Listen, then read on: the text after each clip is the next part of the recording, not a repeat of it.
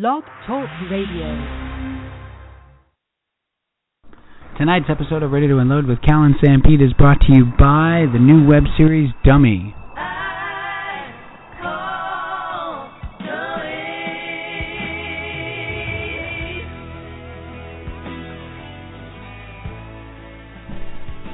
Simply have to go to youtube.com and search Dummy, the web series, to subscribe to the channel to get the latest episodes of this new inventive web series written, starring, and directed by that's right, all of those things by our buddy Joe Dalo, and also starring Izzy Diaz. They're very funny. Go check it out. That's Dummy the Web Series on YouTube. All right, time for Ready to Unload with Cal and Sanpete, number 198. Nice.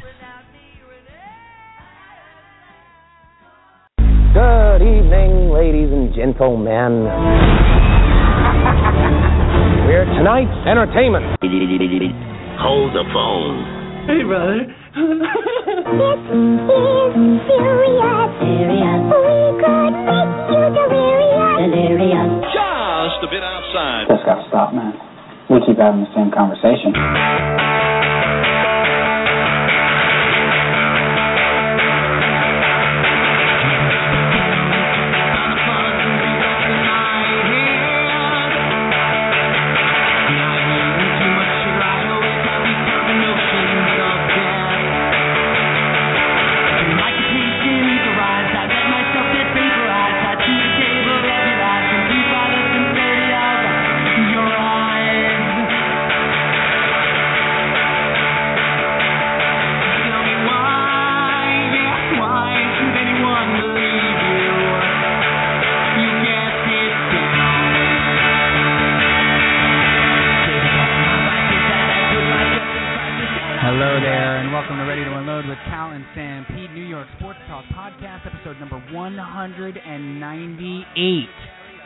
Are just two away from 200.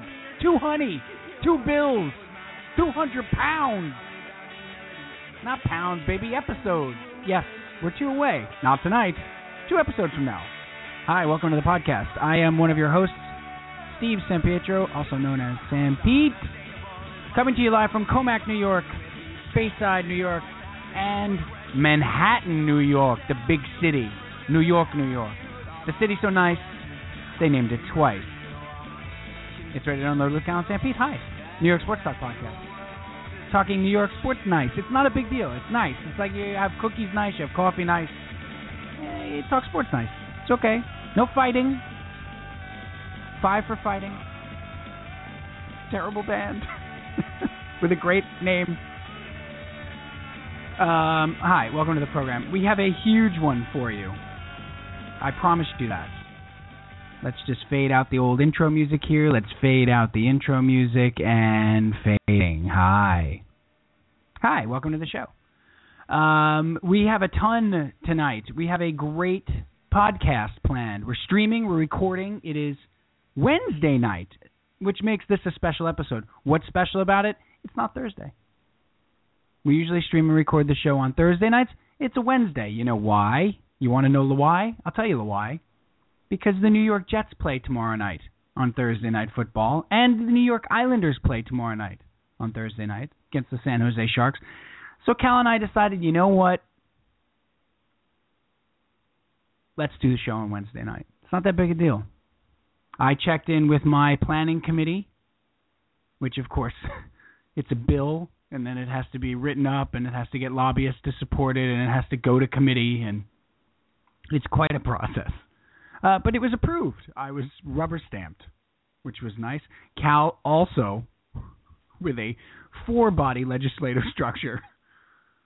Really very com- I think the dog has a vote.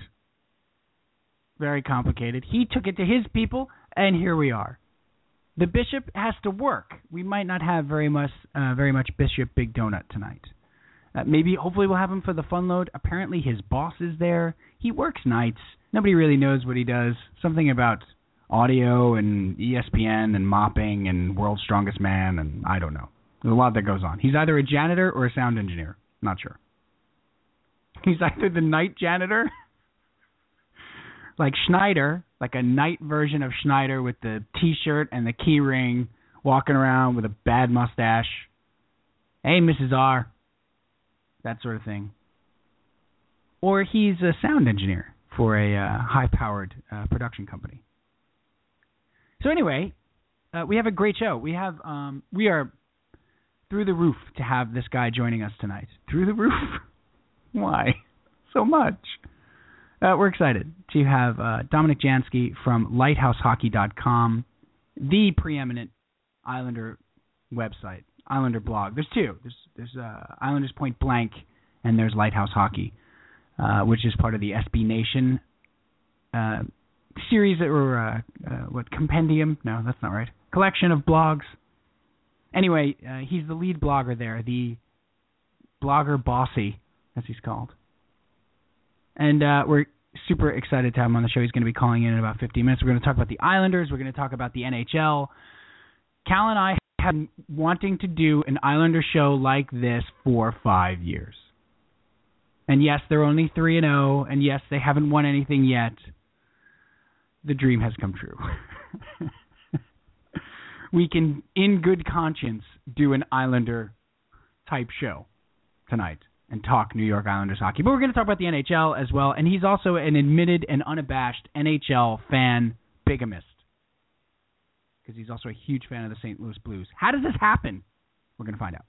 Uh, okay, so let's bring in the co-host of the program. Um, let's bring him in. He's been here the whole time, literally the whole time. We're on uh, the chat, video chat interface ooVoo. Ain't seen a dime from those people. Three years. Haven't seen a dime. Uh, he's the uh, yin to my yang. He's the uh, the he's really the Trottier. I feel like I'm. I guess I'm the Trottier. I'm the Bryan Trottier. He's the bossy. He's the sniper. I set it up. He finds the back of the twine. So that makes me 19, him 22. He's got a little Dave Langevin in him though, and maybe a little Anders Kallur. I don't know. He's Mr. Brian Calneva Capino Caliente. Hi, Bry. Hi, Steve. Hey, but that's it. Well, I, I, I've been sitting over here for seven minutes waiting to come in. Oh, should we do this? Yes. Your intro music. Good evening, folks. I have arrived. Hello, friend. Silly. It's just silly. It's silly because it's ironic. I'm nowhere near Regal. Now, nor do you, nor are we at the Kemper Open. There's very little Uh, news. sponsored by Bear. Yes.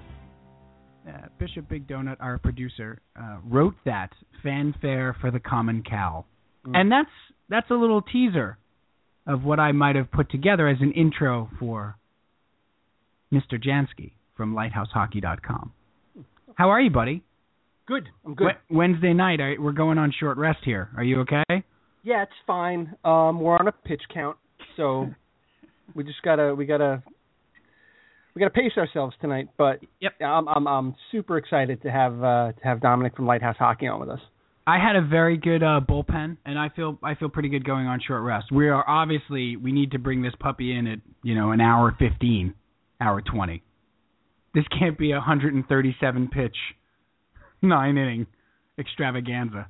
No, no, we've got a we've got a lot of great stuff coming up that we need to pace ourselves for. So tonight is episode 198. Yep. As you mentioned at the top, I did. and uh, that's a lot of miles on these arms. Yep.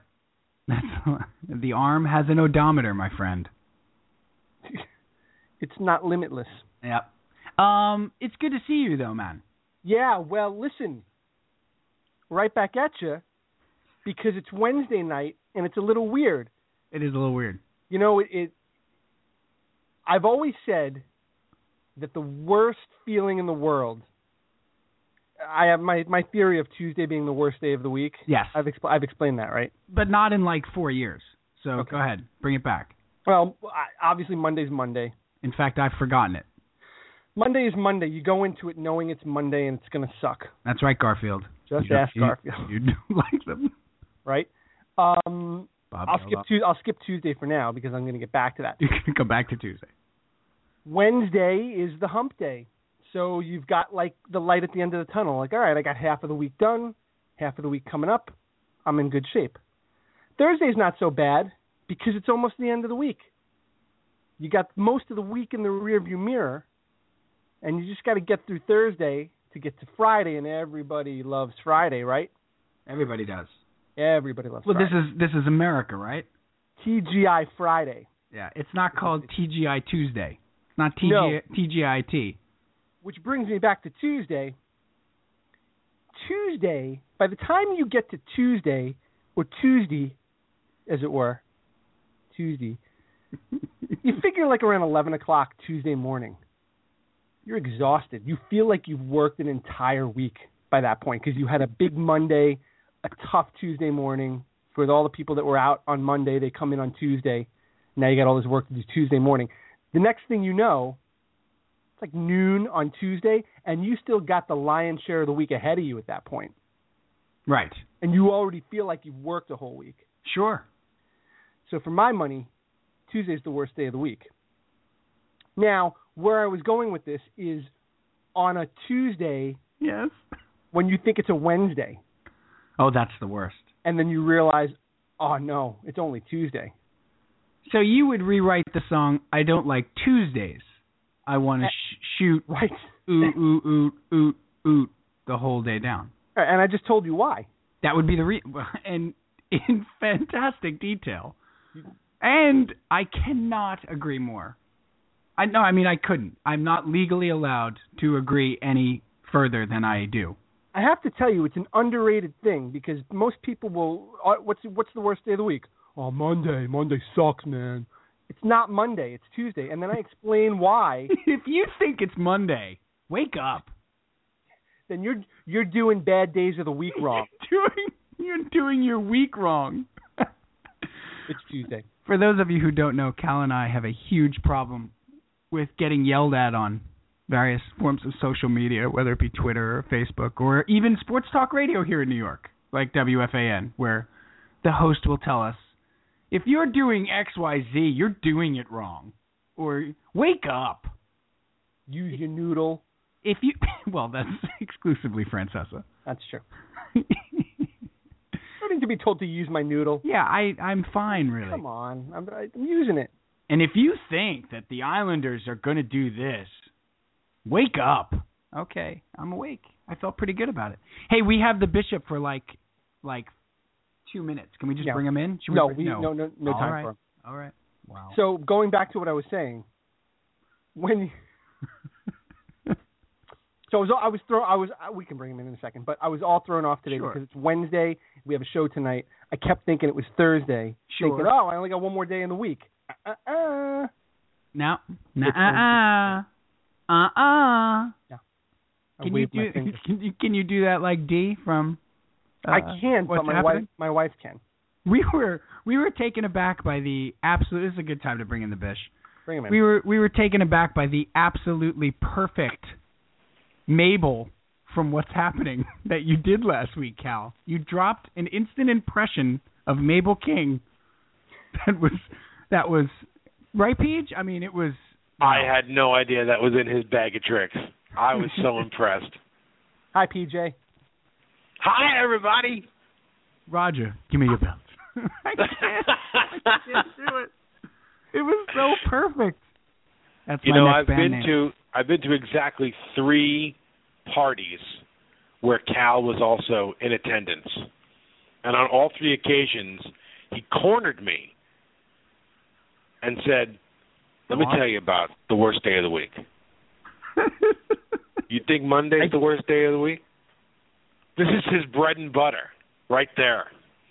Tuesdays. You're you're doing it wrong. I love you. I like. I have several uh copies of the pamphlet. I always, pre- whenever I see PJ, I always pretend like I've never had this conversation with him either. As if we've never discussed it before.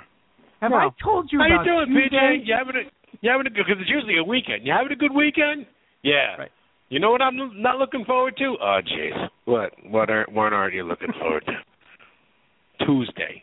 Oh, really? Why? and I'm then glad we you go. and then and then and then it and then it happens, and away we go. I'm Dun, dun, dun, dun. I don't like Tuesdays. Dun, dun, dun, dun. He doesn't like. I don't like. We must. Hey, what's the most expensive thing you've ever broken? I've ever broken? What? Yeah. Dear. What's the most expensive thing you? I ruined two expensive things today. I was wondering if, if, uh, Are you, if you, you could asking tell for me a real friend? quick. No, A car? you ruined a car. I mean, Yeah. did you? Would you Totaled let the car, you, That's an accident, though. You didn't do it on. But I- I mean, but I ruined it. you did ruin it. I mean, I was thinking like, did you let the oil run out and it seized? You know, like the engine seized because I may or may That not would- have been guilty of that. That would be a big one. Yeah. What did you break, PJ? What did you do, Well, PJ? What have part you one. done? Part one was I was cleaning the bathroom, as I uh, am known to do, and uh, uh, I knocked my uh, new iPhone into the toilet. So that put me in a really good mood. And I fished it out of the toilet and uh, brought it down the hallway to. Uh, some people say you should stick it in a bowl of rice to dry it out. That's correct. I've heard that. So Does I'm look- work? So I'm looking for the rice, and uh, I Oh, noticed that my daughter's not doing her homework yet. Wait, you broke Oh, your wait. daughter? So I start yelling at her to get away from my laptop and go do your bleeping bleeping homework. And I yelled at her so bad I scared her, so she like jumped. And you you know how on the your laptop at you? Yeah, you know how the laptop has that like breakaway power cord so that it it won't like fly around. That that mechanism didn't work, and her foot got caught on the wire, and she basically just propelled my laptop about 15 feet across the room. I have to tell in you, in the span of 90 seconds, I lost all my electronics. until and now about I'm on a landline ago, phone. I thought it was still your daughter. Right. I When was you were telling that story, that you broke your daughter, yes. which is very expensive. Yeah. Didn't. Was the was the Benny Hill theme music playing in the background as all this is going Yakety on? sax, yes, was was figuring prominently. Hey, Peach, Dominik uh, Jansky from Lighthouse Hockey is on the other line. Please go pick it up. I can't. What Oh, did I can't- just say? You can't. Okay, you can't. You I you don't have any All right. electronics. Now he's yelling. All right, Gilbert Gottfried, take it easy. Take it easy, Gilbert Gottfried. Just relax. I'll take care of the All call. right, but put me put me on hold and go have your very nice conversation with the very nice man, and then think about all the things that you've broken. I don't. I what? You could do it. Okay. Uh, thanks, Beach. Uh, so let's go ahead. All right, here it is.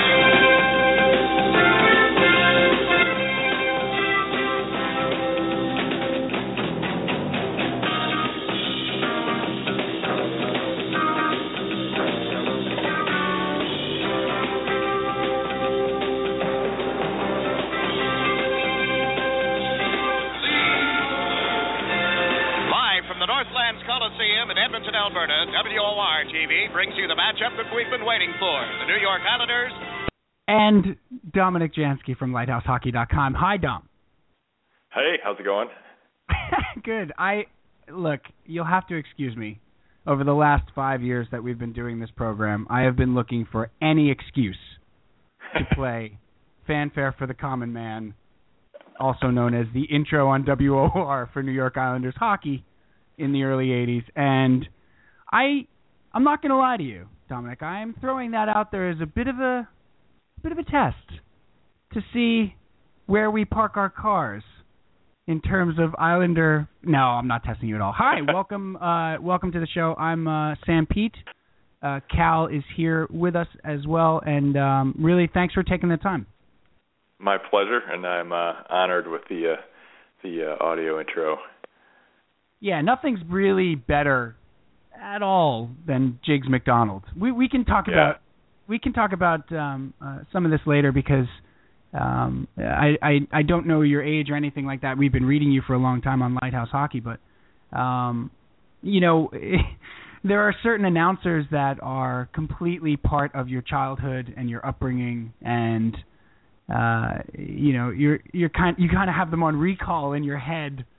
And I, I'll, I'll find myself saying numbers like Bob Murphy sometimes for the Mets, or Cal will say something and sound just like Jiggs McDonald, or you know Cal will say like Cal will say saving a butte or something like that, you know, randomly out of nowhere, and Yeah. you in, you instantly have that that sort of uh, that, that identical recall from your youth. Oh yeah, absolutely. I I was just talking about that uh the other day when I heard uh because Jiggs McDonald and then I don't know if you guys know Dan Kelly who uh he he did the blues but he was also Yep. on a lot of national broadcasts like Jiggs was so I have a I have a great uh, story for you about Dan Kelly. Uh, All should right. we do that now? Should we do that now? it's up to you whatever you want. Well, no, I want to. Yeah, I want to. Uh, I want to. We'll, we'll get to that. I have a tremendous story Okay. about Dan Kelly, um, and also a great story about Al Arbour that I think you're really gonna like. But um, let's let's start there because how long have you been the head blogger at uh, Lighthouse, uh, Lighthouse Hockey Dom? Um, let's. I I launched it in 2008. So, Okay. So you were the launcher. Yeah, yeah. I found it basically. Yeah, that's it's on uh, SB Nation, which has really grown since then. Um, I think you know I had done. I followed some sites that were already on there and noticed they didn't have many hockey sites, and I thought I think I want to do the Islanders site. Uh, Right. So I just kind of approached them and uh, went from there. Nice. We're gonna get uh, uh, in a little bit. We're gonna get more towards your uh, your origin story as an Islander right. fan, and because we we sort of find that thing fascinating, or that kind of uh, that kind of thing fascinating. But I I, I do want to jump right into the team and talk about what's going on uh, currently with this uh, current group this season. Obviously, it's only three games in. Um, but before I do that, I just want to set the stage a little bit with your site and how it differs, I think, uh, from a lot of the fan sites that I've read. Uh, it's it's a nice balance between analytics and uh, you know uh, trusting your eyes and what you see on the ice and stuff. And as, I and and I, I bring it up because it's important because one of the best things about your site is are, are the commenters. Yeah, for sure. Has it been Hey, tough it- to keep that balance, or It it has been tough as the site's gotten bigger and as the team, you know, there'll be different waves uh with the team, like the playoff appearance and and this year certainly where we get, you know, an influx of new commenters, but um I think, you know, it's yeah, we've tried to approach that cuz honestly when I started it, you know, I'm I'm from far away. I just wanted a place uh to talk about the Islanders with with people no matter where they were. And so uh, I've tried to make it inclusive, and you know whether you're more stat inclined or you know more traditional. You know I know it when I see it or whatever. Just uh, I think it's more fun when there's you know kind of respectful debate, and I think in my experience, I, you know I've heard great insights from people who really study numbers, and great insights from people who've just watched hockey all their lives, and, and they have certain you know senses about players or, or people that you know I wouldn't think of. So I kind of like just setting the the stage and then you know learning or, or thinking about all the different kinds of opinions that that people share. you know, one of the big things, and Dominik, this is this is Cal. One of the big things in baseball right now is the uh, is the war between the traditionalists and the advanced metric guys. Are you seeing that kind of battle in hockey now, as as hockey advanced metrics are starting to become a little bit more prominent, or or do you see more of a kind of each side can see the other's perspective a little bit better? I you know that that kind of battle has definitely been there in hockey. I think it might be calming down because uh, more analytics have kind of gotten acceptance on you know television broadcasts and stuff. But I also think that one people sort of learned from uh, not the mistakes, but just the scars and battle wounds from the baseball battle. And so I think you have a lot of people who are already coming in who already sort of realize like okay one of the things that turns people off is sort of the arrogance about you know this stat is absolutely determinant Yeah. when you know you know that that's not necessarily the case or it doesn't tell the whole picture um and i think the second part of that is, is related to that the the hockey stats are still kind of well behind baseball. You know, part of it's probably the, the free flowing nature of the game and all that, but just you know, you can't isolate the situations and the data points as well. So there's a lot, I think, more room for sort of collaboration between you know the the sort of stereotypical eyes and the and the data you know points of view. Yeah, and I also think that much like baseball, because advanced metrics uh, in in terms of hockey seem to be a bit in their infancy. I mean, they've been around for six, seven, eight, nine, ten years even, um, but they they are still in their infancy as far as acceptance in terms of how teams are actually being built. You know, we know now that teams yeah. use them. We know that, uh, that certain general managers use them quite well. Uh, you know, the, the Islanders probably use them. Um, you know, but the idea being, I, I love this idea that advanced metrics in baseball were, you know, kind of started by Billy Beane trying to find market inefficiencies uh, or market irregularities uh, to make up for having a low payroll and stuff like that. And you would think like a team like the Islanders would you know would be on would be on board with that from a very early spot because you're trying to find value where there wasn't maybe perceived value before. So, uh, but I think your point about learning from the scars of baseball is fantastically made because, and Cal and I have been doing this show for a long time, and we neither one of us is really sabermetrics guys. Cal's not at all. Um, I am. I dabble, but uh, only in in the, in terms of like seeing their value to complete the picture, not as the picture. Yeah. And and I and I think hockey maybe can learn a little bit from baseball because I mean, man, we're on some baseball sites sometimes and gee, gee whiz, like okay, like you you'd think you insulted somebody's grandmother. Like, okay, look, I know you're very you're very personal about Bob BABIP. I just I don't want to didn't say anything about your mom, dude. Like, calm down. Um, so getting getting uh, so getting into that, setting the table there, and getting into this current Islander team. Look, we're all big fans of this team. We've been fans for a really long time. We've been through a number of number numbers too small of a number of disappointing seasons with this team and rebuilds and uh Cal and I tend to be Garth I wouldn't say apologists but we've been way on the giving him the benefit of the doubt over the past 5 or 6 years in terms of what he's trying to do and having sympathy for what he's trying to do. Uh, because it's not easy to bring free agents into that building, and it's not easy to, um, you know, uh, draft players, keep them here, try to add talent, et cetera, et cetera. You know, build the organization with very little support in the infrastructure. So yeah. my first que- my first question is, three games in, obviously the two huge trades the week before the season. Uh, how did you feel about the job that Garth did coming into this season? Um, you know, I I thought he did fantastic. Um, you know, it has to be his best off season um, so far, and uh, I I think, and that was before those those two late trades. I mean, I honestly, you know, I thought like, yeah, if they can upgrade on D, that would be good. But I I I think I'm one of the maybe in the minority where I sort of liked their defense already. Just you know, some of it's unproven, but uh, the big in the big risks to me were injuries, and of course, you know that happened. De and Visnovsky were were hurt right at the beginning, but I just like that.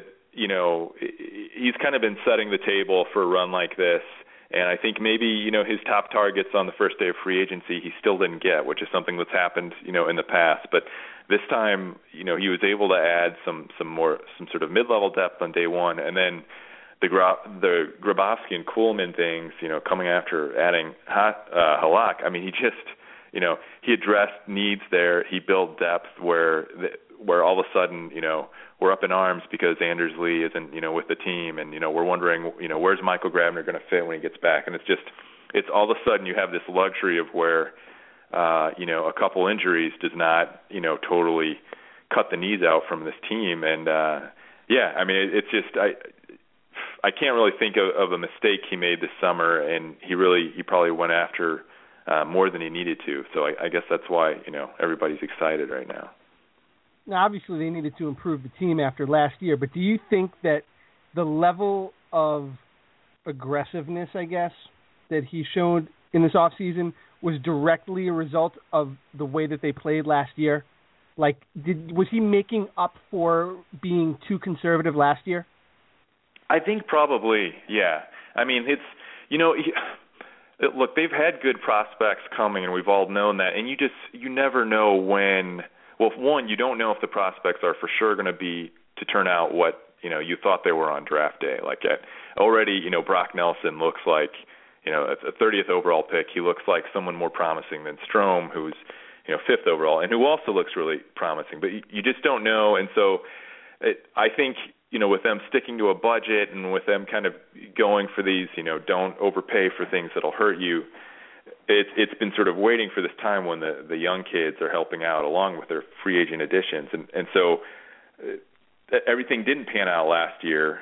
This year he made sure where okay, even if even if the kids don't make it um, or, or don't deliver on w- what we think, uh, we've got coverage for it. And I, I I think that's probably you know was the response. I think the goaltending too. They they know they they tried to ride uh, the Nabokov train too long. So I, you know I think that's why he went even before free agency opened to go after Halak. So yeah, I I, I would say it had to be a, a response to the disappointment from the previous season.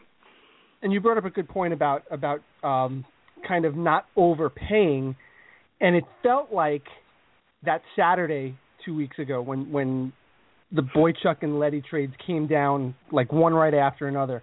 It felt like Garth has kind of been waiting seven years Hmm. for that one afternoon where he Yeah. could just look around the league with this this wallet of cash and say, okay, you need cash, you got to get rid of somebody. Who who do you got? Who do you got? And he just he was in a position that no other team was in, quite frankly, and he was able to pick off two top defensemen and not give up a lot. Yeah, it it's I mean, and and pull the trigger at the same time, which I I suspect that um you know I suspect he snuck through and and took other teams by surprise because I it you saw a lot of leaks afterward about other teams that could have used one of those guys saying, "Oh, we you know we made bids for it too," and I think that was a response to the fact. You know, these other teams were probably trying to wait Chicago and Boston out, think they'll get one or the other, and all of a sudden Snow's pulling the trigger, you know, within five minutes of each other. And yeah, it's like that. You know, he used to say, you know, we view our cap space as an asset, and I always agreed with that. But then when push came to shove, it became a lot more difficult to shake free some of these these uh these uh guys from the teams that were in cap trouble. They always seemed to find a way around it. And I actually thought, you know, although I couldn't figure out how it was going to happen, I thought, you know, Chicago and Boston they're probably going to do something that you know nobody's going to see coming at the end, or there's going to be an injury, or they're going to get out of this cap hell without having to shed a guy. And you know, it turns out they didn't. it went down to the wire. Snow was waiting, and I mean, you know, it had this sort of Godfather taking care I of was just, uh, I was the just gonna say it was a. I was. I swear, I was just gonna say it was like a total Godfather moment where like Garth Yeah. is christening the kid, and somewhere out there like Ke- Ken Morrow is like whacking, you know, Tattaglia. Like it was. It was a Right. complete. It was a complete settling of all family business. And there's Garth, you know, do you renounce Satan? And he's just standing there, and they're making the trades. And it and you know he also uh, uh, took a beating last year. I mean, he's Yeah. taken a beating for a long time as general manager of this team, and some of it, you know, some of it was. I've always felt it's over the top the abuse that he took because of the situation, the unique situation that he's in as a general manager, but. He took a beating last year between the Vanek trade and between and then you know on draft night just saying I really don't give a crap what you guys think and which was magnificent again another like Yeah. sort of you know I'm Keith Hernandez moment like just Right. you know like, you know f all y'all um you know he sort of had that moment uh, but he really took a beating on the Vanek trade and Cal and I at the time when it went down um were all in favor of it and understood the move. And and also and he sort of corroborated this later on when he actually did go on with Joe and Evan on WFAN which was uh, just fantastic cuz he owned them. Um you know and he basically said that's what I have to do to sign a free agent. My best pitch to a free agent this is obviously pre moving to Brooklyn and whatnot. My best pitch is to have them play on a line with John Tavares for 70 games I mean, that's the best thing I can do to woo somebody like Thomas Vanek. And we weren't Yeah. going to sign Matt, uh, you know, Matt Moulson back, and so I thought it was worth the risk, you know. And you know, we we sort of understood that. So it was nice to see Garth after really getting run through it, and and by this fan base. And again, we never sort of shouldn't say we never, but it's it's difficult to judge a fan base that's been so downtrodden for such a long time. I mean, we're both Yeah. Mets and Jets fans, so we we understand from downtrodden fan bases. But when a fan base becomes sort of woe is me and woe is us and you know uh, this sort of oh the pain kind of feeling that uh, some of the Islander fan base has, it's like you know I I understand putting the guy through the ringer, but let's let's take it easy. So it was nice to see him, you know, have that kind of off season. That being said, the way he set the team, you said something, uh, Dominik, that I wanted. I had to point out. Cal and I uh, were were. I had to wait to watch the Ranger game the other uh, last night, put the kids to bed, et cetera, et cetera, and then I watched it DVR'd without without of course knowing the score. And uh Cal had already watched it.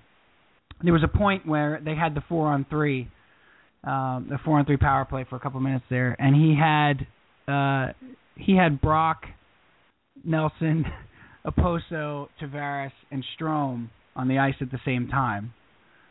And like somewhere Garth just like the grin just could you know just probably Yeah. could not be big enough to have these four first round pick forwards just buzzing like all Yeah. over the place and three of them had goals the other one had two assists like that's that's the night where you're like y- you know what stick it up you know like right right it's yeah all the things we've been talking about are, are finally coming yep coming to fruition What have you What have you been impressed with through the three games so far? Obviously, last night's effort was a sloppy one and a very different kind of win for them, uh, getting really dominated, especially in the second period, and then having their goaltender keep them in a game. Um, uh, what have you been impressed with so far, Dominik? Um, I mean, I'm impressed with how quickly all these new additions have been integrated, and how just how the contribution how the contributions have been spread out uh, so well. I mean, yeah, it, you know, it's three games and and everything, but it's just it's kind of for for a team that hasn't given you know it don't look like they're clicking on all cylinders just yet. You just sort of see is like okay, we but we have guys on every line now that can contribute. You know, I, I was thinking the other night like in in frustrating times, people are saying, "Oh, we need a difference maker." We, you know, and of course you have one in in Tavares, but now we have all these little ones like Kulemin is this guy that you know nobody was raving about him becoming a free agent, but he's one of those. The, the NHL is filled with these like quietly effective players who are just smart, who who do the right thing, and who, who just through consistency and doing it over and over, they make good things happen. And so like his his forecheck and interception with his foot, and then perfect pass to the guy he's not normally lining up at center with, but in the slot, you know, gets this key tying goal late in the in the second, and it's just it, it feels like okay, the team has a bunch of new additions. They all know how to play hockey, and those are the kind of things that we can expect more often. You know, even on a night when the team's not all there, they're still in it because Halak is there, because you know Boychuk got a power play goal, and because Kulemin makes Kulemin makes this nice play there. So it's just, um, it, it, I guess you know, I was I was excited by Leddy and Boychuk and, and the other guys, but I wasn't expecting to, to see the dividends so quickly and to feel like you know to have them sort of instill confidence so so immediately. You know, one of the things I mentioned it before about Garth Snow kind of uh, coming up empty last off season, and then he made up for it this year. Uh, you always want a team, especially a team that's young and struggles and is growing, to learn from past experiences or learn from mistakes. Or, and one of the things I'm seeing out of this team, and again, it's three. I got to be careful to stay measured. It's three games, but one of the things I'm seeing is this this uh, aggressiveness late in the game, or if they get a lead, they stay on the puck. You know, and too Yeah. often last year, you know the stat, the blowing the two goal lead in the third period. They blew all those games. I'd like to think that maybe they did learn something from that, and now they know how to play in those situations. What do you have you seen anything that that would make you think that this year? Yeah, I think so. Bits and pieces, you know, but I, I've I've been wondering that too. And even last night, like they, you know, they kept the foot down on the throttle, and they, you know, they had a two-man forecheck even after, you know, getting the lead in the third. Um, and yeah, it looks like, you know, there's just a, a little bit more kind of buy-in to what needs to happen. I, I you know, Capuano doesn't range too widely in his post-game comments, but it seemed like he was talking about some of that as well. That you know, he's he's like there's a, a different feeling in the room this year. Um, I think somebody had quotes from Hickey saying, you know, yeah, there's just more buy-in. Uh, you know, and uh, you know, Capuano's talking about accountability within, which is a buzzword he's always using, but he he, he sounded like he really believes okay, the players are getting on each other now at their weak points rather than you know us having to come in and say the same old coaching cliches each time. So yeah, I mean, the, I, I think the signs are there. You know. What was great about the post game last night, though, was the very first question. You, you come off of a big win at the Garden. You've scored six goals against the Rangers, four third period goals. How would you grade your team? And just with deadpan face, he's like, I don't know, C plus. Yeah. and it wasn't a cliche type underselling right. of it. He really believed that this was a flawed game last night, and they were lucky yeah. to to still be in it in the third period, and then and then they they took off. Yeah, he's probably been dreaming of when he can, you know, come out of a six-three win at the Garden and say like, "Yeah, we kind of sucked." yeah. yeah. The the great thing about uh Cappy uh or Ham Capuano, as we often call him on the show, is that uh and Cal and I have often said it, is that he's right out of Central Casting. I mean, he really is. Yeah. It's like we were making a movie about a under budgeted, you know, like sort of NHL team, the uh, Helena Handbaskets, which is one of Cal's favorite fictional teams. Um, you know, he would definitely he would be the Boston coach that you you know the New England hockey coach with the bad hair. Right. Like we upgraded so many places this year, and and not his hair so much. Like apparently he's still getting a cut on Hempstead Turnpike for like twelve dollars and but but here's the thing, and, and very seriously about Capuano, Cal and I have been very um, vocal in our uh, how shall we say in his his tenure about how Uh-huh. he's had ten how he's had tenure. Uh, yeah. and and to me, actually, after the Leddy and Boychuk uh, settling of all family business, he was the biggest question mark. Right. So to me, after that, after those trades were made, setting the season. Last Friday, I was having a conversation with a Ranger fan, which was fun, and um, and I was saying I, I, I really think the team is, is is poised to make a playoff run and and and make a serious playoff run. Um, you know, seriously for positioning and seeding and whatnot. Um, and the coach is the biggest question mark to me. How do you where do you stand on uh, on Jack Capuano? Um, I I think that's true, um, and I think you know, unfortunately, we probably won't find out until a playoff series because I think that's when the sort of the matchups and the in-game adjustments, you know, from from period to period and from game to game, you know, really happen and, and test like whether a coach has something over on, on uh, his opponent. But I've you know I've been kind of not on the fence with him, but he, he's just you know I he's definitely done things I don't like. Um, but he's also had a roster that you know I don't know how many coaches could have done better with. And I, I do know, you know, I, I follow the Blues a lot. I follow some other teams, you know, closely, and I've noticed like even the coaches that are seen as the most brilliant coaches in the league, and the ones who are fired but are, you know, quote real NHL coaches, but they got fired because all their guys turned on them. You know, it, it, I've seen them do other things, not always the same things, but I've seen them do things that drive fans nuts. And and where I'm at, you know, at the point where it's like I, you know, I disagree with Joel Quenneville, I disagree with Ken Hitchcock, and even Mike Babcock on how they do things. Differences they've had good rosters and gotten results. You know, we haven't seen Capuano have that yet. And one thing that honestly impresses me is, even though he has special status in this organization, if if his players hated him or could not stand him, which is often the case when a team's been mostly losing for four seasons, there's no way he'd still be here. So, I mean, I'm honestly impressed. I think, as far as a sort of leader of men and manager of the locker room, he, he, I, I think he has something that that has managed to you know, keep it where these guys still believe in it. And I mean, we satirize him on the site all the time. We have a guy who makes up scripts about, you know, his wacky, you know, locker room speeches as we like to imagine. But but I mean, I think he has something. The players don't hate him, you know. So I, I don't know. I'm I'm I'm ready to see him really get tested, uh, and and I you know then I'll have a stronger opinion on whether they need to upgrade for sure or not. I got a. I just got a couple of quick hits on on the team on the ice right now. Uh, Calvin DeHaan is due to come back. Uh, he's been injured. He's probably ready to play any any day now. Who uh, who's the guy that's going to sit in DeHaan's uh, when DeHaan comes back? I bet it's Reinhardt, but uh, you know it, it Yeah. should probably be Brian Strait. But I But you know I bet it's Reinhardt. Visnovsky shouldn't be, and Visnovsky shouldn't be too far behind, right? Yeah, you wouldn't think, but yeah, you never know there. Um, the other thing that we talk about a lot is uh, a lot, three games. Uh, Cory Conacher on the first line. We feel he might be a little miscast. What do you think Yeah. about him there?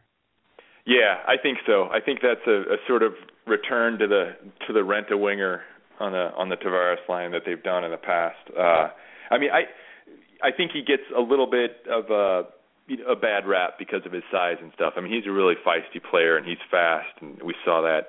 Um but I think, you know, he's not the long term solution. Uh maybe when Grabner comes back they do something creative there, but um for now I don't think he's really hurting them, you know. It, it's not a black hole on the wing there. And then the and then the last thing I have is we we've seen Halak, we saw Chad Johnson in the home opener on Saturday night. What do you think the split's going to be going forward with those two? Do you think it's going to be like a like a 60-24 split, like a 1 and a 2 or is it going to be more like a 1 and a 1A where where Chad Johnson gets a lot of starts? Mm, how can I split even? uh I'm thinking more like 55, 25. If my math is Sure. right there. That's you know? Yeah. I think Halak sometimes, you know, his history is kind of 60 games is pushing it, so he'll probably pick up a nagging injury or something here or there. Yeah, and it'll be great to have Johnson when he does. I mean, that's Exactly. that's the other thing that Garth um, Snow did that that was really admirable, and that was, hey, I'm not just going to go get one goaltender and put all our eggs in the Halak basket, um, Yeah. which is which is the worst punk song ever. Um, but I'm gonna I'm gonna go get an an adequate backup who can who's above you know would be a starter for several NHL teams. Both guys 28, 29 years old, coming into their primes, um, and and or in their primes. And um, you know Chad Johnson, which I really wanted him to take number 85. Yeah. If he had any sort of marketing savvy here in New York, he would have. Um, you know, he he is more than an adequate backup. I would love to see like a 50-32 split. Um, and the nice thing is you don't have to just play. Cal and I have been talking about this a lot. You don't have to just play Chad Johnson on like the second night of back to backs or Yeah. uh, when you're on a West Coast trip and you've traveled all night and Halak plays the first game, and then you know you you have to play Chad Johnson the second game because you're exhausted from travel. Like you can play him against anybody. You can play him against teams in your own division. He's he's more than an adequate backup. He is. I think it is like a one and one A with like. I would love to see a 50-32 split. I have a Yeah. I have a line I have a line question because we've been going back and forth about this. And when I say we, I also mean uh, I have to uh, Dominik throw my brother into this equation, who is the the biggest. We're huge Islander fans. My brother is a huge Islander fan. My older brother, and we of course grew up with the Islanders and stuff, um, growing up on Long Island. And he is listening, uh, and he had a couple of questions. He was like a write-in. so we'll, we'll we'll we'll sit there and be watching a game, and the three of us will be, you know, in a chat room, just going back and forth and talking to each other or whatever about what's going on. And one of the things we've been discussing quite a bit, and I've seen it, you know, a little bit on your site uh, and stuff, is um, about who should go to that that wings because Conacher is, as we as we said, a placeholder, right? So, um, you know, you, when Grabner is eventually healthy, or Anders Lee forces their hand uh, to for a call up, or um, I I have been saying that I want to see Brock Nelson on that line. That I want to see a first line of Brock Nelson, JT, and Okposo, um, and then maybe uh, you know putting um, you know, Kulemin, Grabo, and and Strome together on the second line, and then having Grabner on that third line with with Nielsen and Bailey, um, or Anders Lee on that line. Um, but I've been I've been reprimanded uh, by these two gentlemen. Um, but my my thinking is I, I like that idea of an elite first line, and there's enough secondary scoring. Guys like Kulemin, guys like Grabovski, um, uh, you know, coming uh, coming in here are not you know PMB. They're not Regan. They're these are real genuine NHL forwards. And you would have a guy at that point with 30 goals on the third line, centering the third line. Now Cal is raising his hand furiously well, because I, I, I, I, I'm dying to get Dominik's opinion on it, but I want to throw my argument out. You've heard from the defense. That's right. Now, now the prosecution would like to. I'll allow it. Very little leeway. This is where Dominik needs to turn into like the cliche judge in a movie, and he's like, "I'll allow it." right. Go on. No, but but I want to I want to get his opinion on it too. But my my thinking is you keep that Nelson Strome Grabovski line together, which is showing some some early chemistry, and you can pretty much slot anybody in with Tavares and Okposo, and now you run out two really good lines. And most nights with that second line, you're going to have an advantage over your opponent, and that's my, that's why I'm in favor of keeping Nelson with those two guys. So, I like I like using Conacher until, until he kind of runs out of gas or until Grabner comes back. I, yeah, this I, isn't a. This is. I, I will say in my defense, this is not a change it now. This is yeah, a. okay. You know, don't. It's And- not broken. Don't fix it. This is when Grabner is back or when Lee is a viable option. When there's another Yeah. forward there. Right. Okay. I man, the thought of that line with Nelson on the wing is, you know, makes me salivate because it would just be such a, a dominant thing. And but I understand why they want to have Nelson at center. You know, he's that good, so he, he's powerful as a as a another center too. But for me, with with Grabovski and Frans Nielsen, you have two really good centers already, and so you kind of have that matchup advantage. So. Uh, you know, I and, and so as here's where I'm going to punt the question is I would put either Nelson or Grabovski in that slot. And Okay. so I know that that probably ruins both options because that breaks up uh you know the no. line right now. but I mean I just and I think this is the beauty of what their off season was is they've got all these movable there parts. You know, I don't think they can really go wrong here, you know? There it is. Right. That's the best part about it because it's been how many years where you could make Ugh. w- one of of two or three choices and it's going to work out. Yeah. Yeah.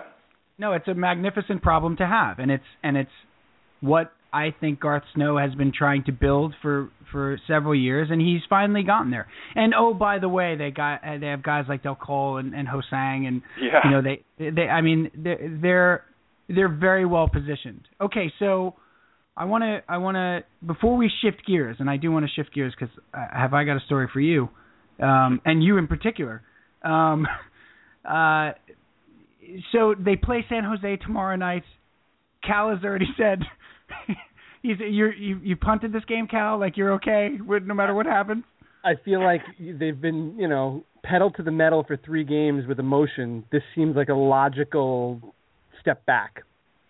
I I agree. It's a look. It's a long season. Dominik, how do you?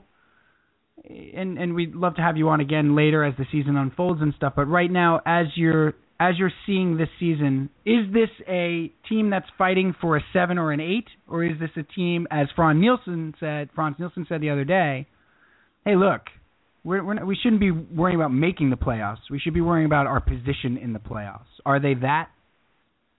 I, I think they should be Yeah, I think they so, should too. be thinking home ice advantage. They should be getting you know it, I guess if in the Metro if that means you know it's second place or depends on you know the wild card and stuff. But yeah, I, I think they they need to assume that playoffs are or, you know obviously it's not a given, but that that is you know the worst case scenario is getting a last seed in the playoffs, and they Right. should really uh, they should be in the hunt for home ice for that first round at least.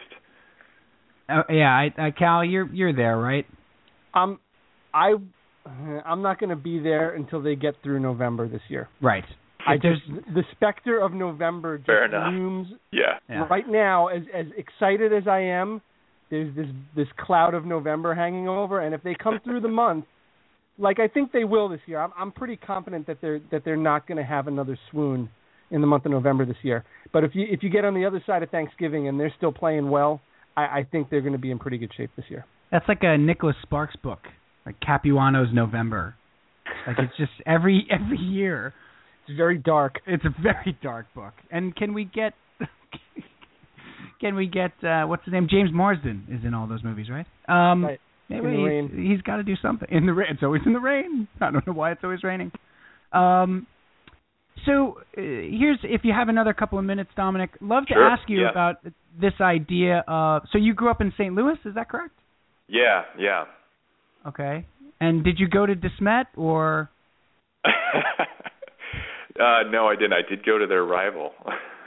which is uh wait wait don't tell me don't tell Um, me uh Saint Ignatius no um Close. oh or, well, sure part Saint- uh St. Louis Sugar. U High. So yeah, that's it okay Slew Slew High right. um and uh I have uh I happen to uh I went to the University of Dayton in Ohio okay. uh yeah. in the early in the early 90s and um on my floor uh the first week well my roommate was from St. Louis um and on my floor uh I played baseball there and on my floor there were a number of other athletes for other various teams and uh there were two guys uh rooming together uh named Steve Luby and Dan Kelly and uh Dan and they were from St. Louis as well. So they were real good friends with uh with my roommate.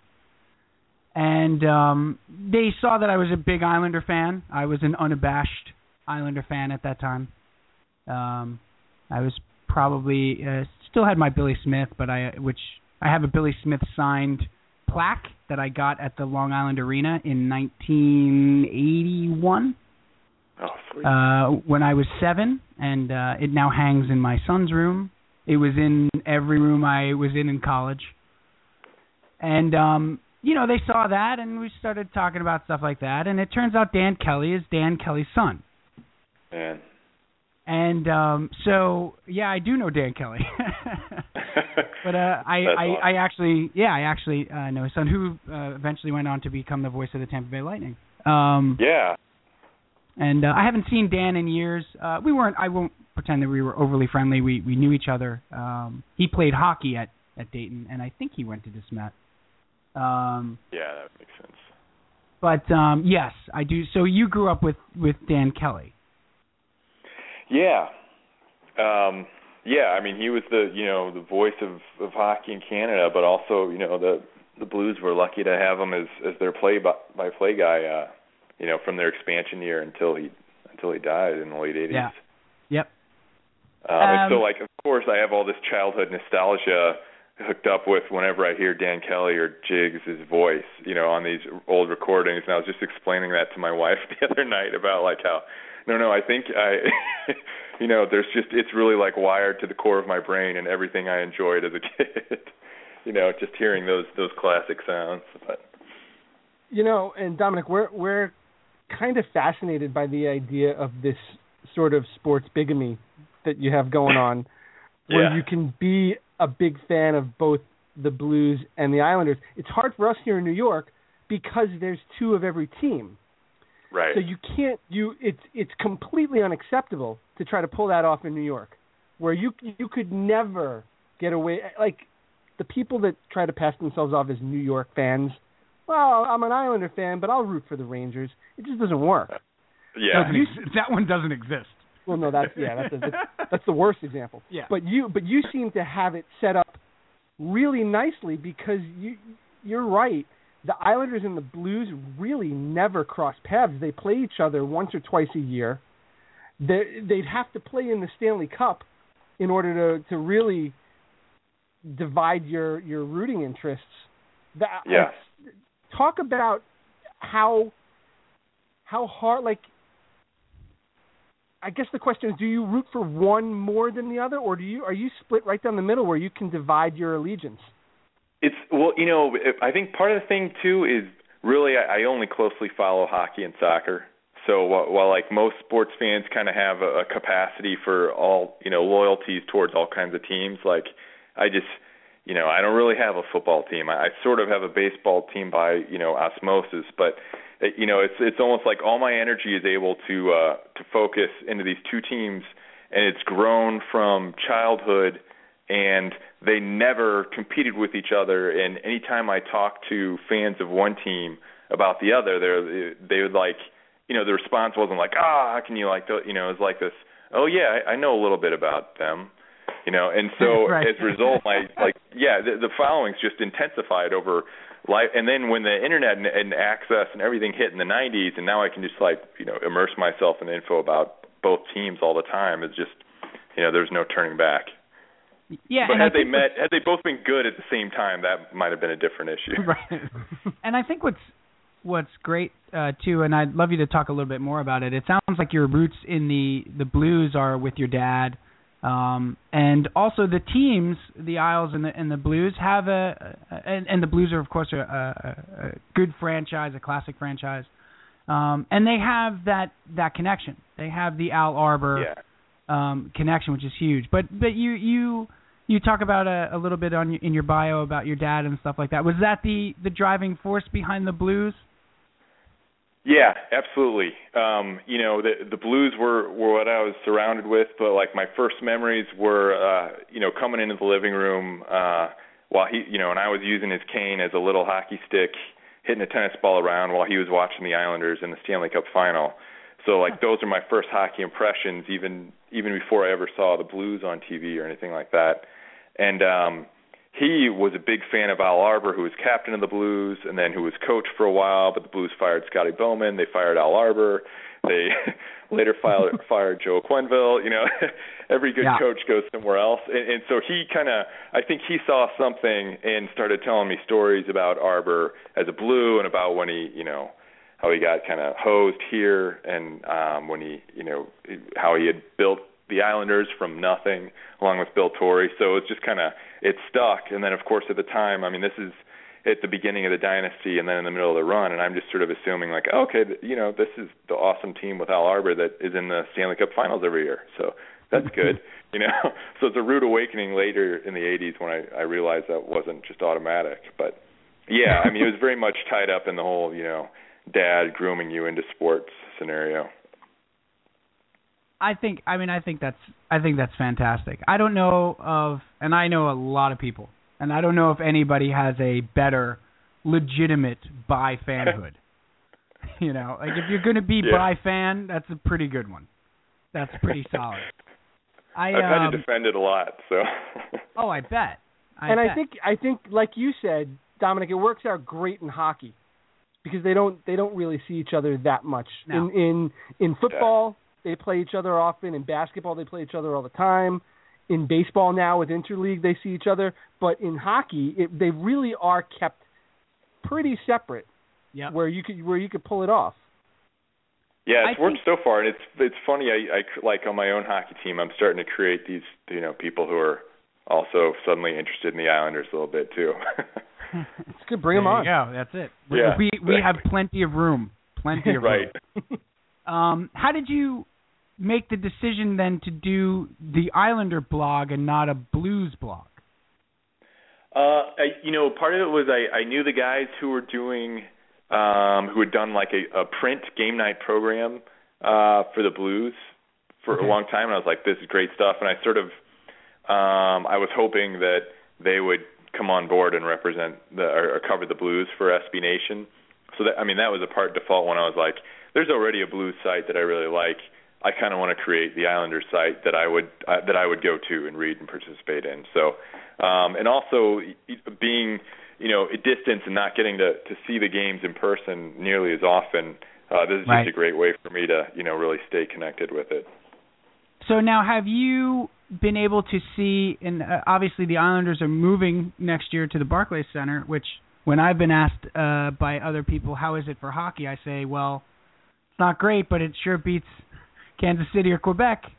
Yeah, but Kansas City wouldn't wouldn't have been so bad for Dominik, right? No, that would have been very strange.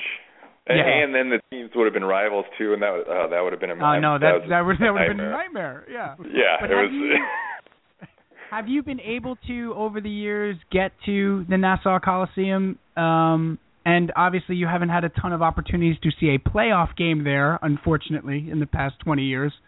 Um, Right. But have you have you ever been able to go to a playoff game there? No, no, I haven't been to a playoff game. Uh yeah, and if this year, you know, I might have to change that if at all Yeah. possible. Yeah, I try to make the pilgrimage once a year at least. And uh yeah, it's it I I you know, I tell people it's like right now it's about the same amount of time for me to fly to New York and get to the Coliseum as it would be to drive to KC. But the move to Brooklyn, you know, even cuts that a little bit Yeah. for me. Yeah. No, well, I'm gonna I'm gonna say this: if they do make the playoffs, and if they uh and you know one of those games, you gotta you gotta get there. You gotta get Yeah. there. It's it is. Uh, Cal and I have talked about this and waxed rhapsodic about it many times, but um and we were at the the Penguins game um a couple of years ago. My brother, the fantastic Islander fan, surprised me with tickets for my birthday, and Nice. um yeah, it was it was uh, the three of us went and it was just it, it was uh it was incredible. And actually what was it Cal? Was it 20 years since we had gone to the last playoff game together Yeah, back in '93 when they uh they played Pittsburgh. against the Penguins as well. Um there's no there's no nothing sports event wise like it. Nothing. I Yeah. mean, I've I've been to playoff baseball games. I've been to playoff NFL games. Uh, again, as I've been to I've been to World Series games, and Yeah. it's it's it's it's indescribable. Yeah, it it really is, and it, and a lot of it, Dominik, is that place. A lot of yeah, it is oh, I'm sure. is just you know the uh, the fact that you're right on top of the ice, the fact that you know it's it's this was like this with Shea Stadium. It's it was it, it was a dump, but it was our dump. Yeah. You know, and uh, that was the, there was a great article the other day uh, on uh, Fort Never Lose, and um, Right. it was was it losing Fort Never Lose? I think was the title of. I think it was on SB Nation, wasn't it? I um it, it was on I think it was on Medium, but it was yeah. Oh, it was on Medium. That's right. That's right. Yeah. Oh, great, great read, and so spot on. I mean, really spot on for what that place is.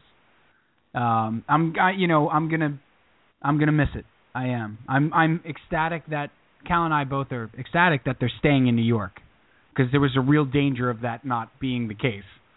Mhm. And you know, I'd rather go see them in Brook, have to go to Brooklyn to see them than lose them to another city, because I just couldn't handle that emotionally. But, But, you know uh, what? Right. This um this season really takes on a, a a completely different vibe with it being the last season at the Coliseum, and it looks like they're going to be good. And I mean, we grew up there. We basically spent our youth, teenage, late teenage, early twenties. We were there constantly. So we could say we grew up at the Nas- Nassau Coliseum. So it holds a special place for us. And now for it to be the last season there, and they're gonna they're gonna have a lot of the of the old players there throughout the year, and it just there's a feeling around Long Island and Islander fans right now that this is like a special type of year, and I almost feel like, just based on some of the comments from the players, they get that too. Yeah. Yeah, that's it. It it feels like the ingredients for a special season are there and that you know these these commemorative nights are going to be when the team is actually, you know, hopefully doing well as opposed to you know them being a distraction from from the team, you know, struggling through another November or something. So, yeah, it's it, it, it the time is right or just in time, Yeah. I guess. Yeah, absolutely. All right, Dom, we're gonna we're gonna let you run. I'm gonna save that Al Arbour story for the next time we have you on. How's that for a teaser? Yeah, Um, that sounds good. Yeah. Uh, thank you so much for taking the time tonight. Oh, I had one last question. I do have one last question, um, and it's and it's specifically related to the blog. And Cal and I are also sort of fascinated by this. This is sort of what a part of our show is how teams are covered and how uh, the media treats teams and and whatnot, and you know new social media and stuff. How have the Islanders? To me, it seemed very early on the Islanders embraced the blogger and embraced um, social media and embraced new sports media. Have the Islanders been pretty good with you with Lighthouse? Yeah, yeah, absolutely. Um yeah, they've been, you know, they they had reached out to me Uh, probably early on. I think you know when they were doing the blog box thing. I, yeah, I guess I must I must have applied for that early on, and they've. But you know when I've visited, they've they've offered if you know I wanted to do the press thing. Although usually, honestly, when I'm there, I kind of want to experience it as a fan, just you know Right. because it's a rare opportunity for me to to just taste the Coliseum in that way and not have to sort of you know do formalities and and and restrain myself and whatever. But um yeah i mean they've always been progressive and i think we've been a fair site too. So we haven't you know we have satires out there that sometimes mislead people despite many warnings. But i mean otherwise i don't you know we're just a honestly we're we're a site about you know people who love to enjoy the game no matter what's happening. So um and they've you know with their progressiveness with social media and stuff we've never had any issues Cool. Yeah, that's that's that's something we always sort of check uh, in on when we have when we have uh, bloggers on and stuff like that because the teams embracing it and I felt like again we talked about you know like Moneyball with the Islanders. Like that's Yeah. something that the Islanders needed to do. Like when you're a struggling you know small market franchise embrace stuff that's new embrace stuff that gives fans ac- uh, that gives fans access and and uh, it seemed like they were very cooperative but it's great to hear that they were. Yeah uh, Dominik, thank you so much for the time, man. We really appreciate it. We'd love to have you back on uh, as the season unfolds, maybe around the midway point, and we can do a little uh, check-in and report card. And uh, I can tell you that Al Arbour story. You're gonna love it. That'd be great. Yeah, can't wait. My pleasure. Uh, thanks for having me on. It's great. All right. Keep up the good work. Thanks, pal. Okay, thanks. Bye. So once again, that was Dominik Jansky from Lighthouse Hockey, Cal, uh, and man, boy was that enjoyable. Yeah. Uh, well, what's funny, he's a great guy. He clearly is a good guy. He clearly is is uh, is passionate about the Islanders. I said to, uh, I was texting with Scott and uh, laughing about the fact that we talked. He brought up everything we talk about, like in the chats. Right. Like it, it's it's It's apparent. like he that- hacked into our conversation. yeah, it's like apparent that all Islander fans, especially ones that have followed this rebuild and followed these young players now for five or six years and have watched a lot of hockey over the five or six years, are all sort of thinking the same things. Yeah. You know, Th- and that's one thing that just to cap this interview, Cal, that I didn't, and I know I talked way too much, but that I didn't get to bring up, which was, yeah, it's only three games. We've been watching these core guys for five years. Like it's it's not just three games. Like we've been watching John Tavares and Kyle Okposo and Josh Bailey and Frans Nielsen and this young core we've been watching for a long time. Yeah, they're only in Travis Hamonic and yeah, they're only 24 or 25. But they've been in the NHL 5 years. Right. I mean, that's one of the symptoms of a team that has been poor cash-wise and has had to rebuild is that, you know, Josh Bailey made his debut at 19. John Tavares has been in the NHL since he was 19 years old. Like we've we've been watching these kids play together for a while, and you can see the difference. You can see the difference that a guy like Johnny Boychuk makes, or a quality veteran like like you know uh, uh, Grabovski or Kulemin, you know, or even like a guy like Cal Clutterbuck, who is now perfectly cast on that fourth line, where he was miscast last year on the second or third is a, is a tremendous player. Cal Clutterbuck is a valuable, useful player on that fourth line for this team, and you can see it. You can see the difference. I mean, Nicholas Leddy's only 23, but he's been in the NHL. What is this? His fourth year, Yeah, and he's won a Stanley Cup. and he's won a Stanley Cup. Like, They, that's the one. They've brought guys in that know how to win. And I said this to you: that all all of the guys that have been here, the the core that you mentioned, they know how to lose. They've lost a lot. Yep. And they're, they're and they're done with losing. They're good. We we got this. We got the losing down. We know how to lose. now we're gonna win. right. And I think I I almost feel like you have to know how to lose to know how to win. It sounds stupid, but I think that I think that these are scars that they have that are you're seeing now. They're taking this very seriously. You know, Yep. they they know what they need to do, and then it only helps to bring in a veteran guy like Halak to stabilize everything in goal and to bring in two top defensemen in Boychuk and Leddy who have won Stanley Cups and know exactly what it takes to win and know how to handle the pressure of being good and, and being in a playoff race. And bringing in Kulemin and Grabovski, who have played together for years, they they've taken the core that has grown together for five or six years, and now they've added. Not only have they added pieces, they've added the right pieces. Yep. You know, they, he he has he has selectively picked the right pieces to add to the core to create this team right now. And it's got a chance to do something really special this year. And without getting ahead of ourselves, first three games they look good.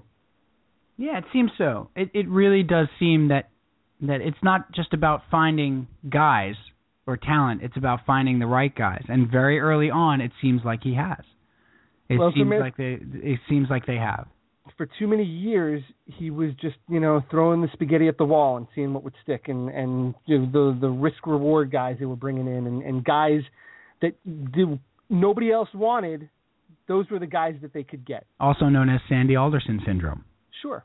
Now they're bringing in guys that Right. that are legitimate NHL guys, and w- the byproduct of that is that that plus the move to Brooklyn, plus being a good team, now you're going to be able to get even better talent. That's to right. kind of cast an eye towards the Islanders and say maybe that's a destination I want to be. Yep. Totally totally agree. Great stuff from Dominik Jansky from lighthousehockey.com. Um, if you're an Islander fan, uh, go check out that website. It's it's the place to be. Uh, the commenters are great. It can get a little rough in there with the commenters. You gotta stay on target. Uh, but it is a it is a great site um, for Islander for everything Islanders, and so we thank him a ton for having uh, for coming on with us, and also um, apologize for keeping him on uh, so long, but we were just enjoying the conversation so much. All right, um, before we go to the fun load, because we're doing one, you're coming with Cal.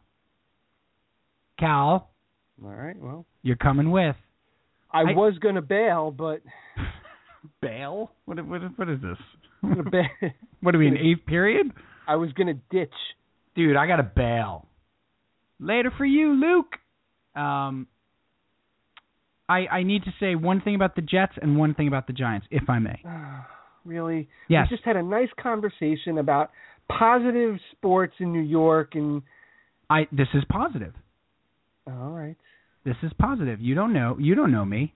No, I have no idea who you are. How you doing, Marvin? Um, on the Jets. Eh, A lot went on again today with the beat reporters and all the nonsense and stuff, and Manish Mehta writing a, a just a gag story or something with John Idzik and everything. Uh, Joe Caparoso, who we had on a couple weeks ago from TurnOnTheJets.com, wrote um, a fantastic in my opinion, measured, rational, albeit favoring management, yes, but admittedly so. State of the Jets post on turnonthejets.com. And here's why this is a positive. You want to know why? Yes. Because the guy who gets paid to write about the Jets and who has full access to the team spent today writing a gag, look at me, trying to be funny and not being funny article for the Daily News about an imagined conversation between John Idzik and Rex Ryan, in which he just basically just bashed both men as idiots. And the guy who started a blog because of his passion for a team, who gets no money and has no access to the Jets, or formal access to the Jets, uh, today wrote the definitive piece on where they are and where they stand in the state of the team. The definitive, uh, uh, definitive, please mind you, opinion piece. It's not fact. It's opinion.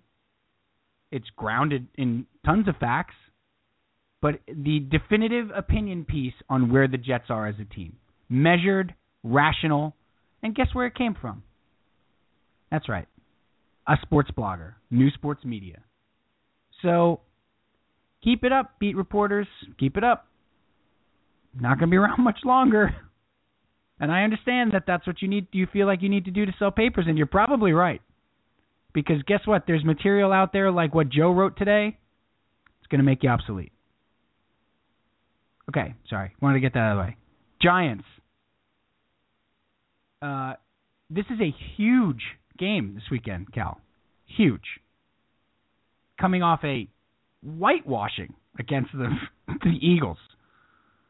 And all the talk leading up to that game. I mean, if they if the Giants were the Jets, could you imagine? You know, Jason Pierre-Paul saying they should be 0 4, the Eagles should be 0 4 and the Eagles making a video about how I mean, could you imagine how classless the Jets would be? Anyway, bottom line is they didn't show up for that game. They lost Victor Cruz to a terrible injury, which is awful because you never root for injuries for guys by any means. And um, and Victor Cruz, by all accounts, is a great guy as well off the field. It's a terrible break for them. How do you see this game, Cal, against a surprising Dallas team? Is this a is this a season turning game, or if they go and get destroyed by Dallas back to back weeks within the division? Oof, are we going to be back to the questions about Eli and questions about Tom? Well, I think it depends on on how the game goes. If they get blown out of the water again, like they did against Philly, the questions will be fair. If it's a competitive game and Dallas outplays them, I think the Giants still have a season ahead of them. They've got a very tough schedule coming up. Yeah. So they're going to have to weather that. I think they need this game. It's it's really important for them. I agree. To win this game, and I and I still we we don't know Dallas is five and one, but what kind of five and one are they? We they're a really, weird. They're a weird five and one. I don't really know too much about them because they have a an, a fantastic like stamped trademark win last week in Seattle, where they went at Richard Sherman, which is pretty fun to watch. And this would typically be the spot for a letdown. Yeah. After that game, but then they got the Giants coming in, so there's no chance of a letdown. Yeah. You know, then they have like wins over the Rams, wins over like they're a weird team. Right. My brother-in-law, uh, who is the measuring stick for all things Cowboys, texted me after the Seattle game, and he never curses, by the way.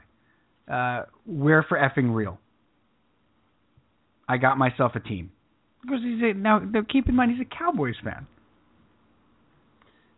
So he's had some success. He's had some success. Um, and he's a very he's a very measured, uh, what I consider uh, actually pessimistic Cowboy fan. Those usually uh, usually Cowboy fans tend to be a little overly optimistic about their chances. He's very measured. So he's been watching every game. If he says they're for real, maybe they're for real. Of course, they've done this a few times. All right, uh, let's end this program, this part of the program, and do uh, do the other pro- part of the program. What do you think? How do you like that? How do you, how do you what do you think of that?